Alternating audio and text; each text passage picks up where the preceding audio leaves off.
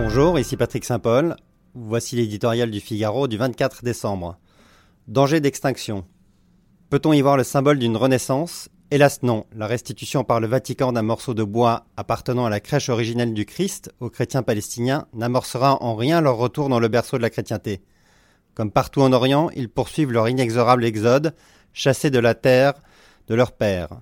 En Terre sainte, ils sont pris en étau entre Israël, son mur de séparation qui tarit le flot de touristes, asphyxie l'économie, et la pression d'un islam de plus en plus dominant.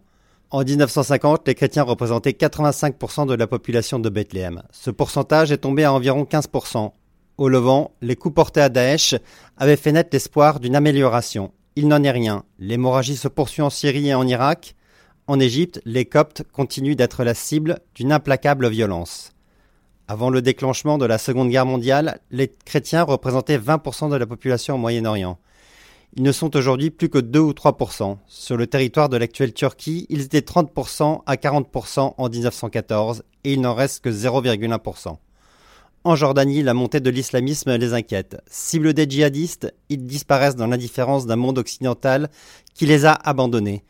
Les chrétiens orientaux se sentent particulièrement trahis par la France, qui s'est toujours voulu leur protectrice et qui observe aujourd'hui un coupable silence, sans que les zélotes de la diversité ne trouvent à y redire.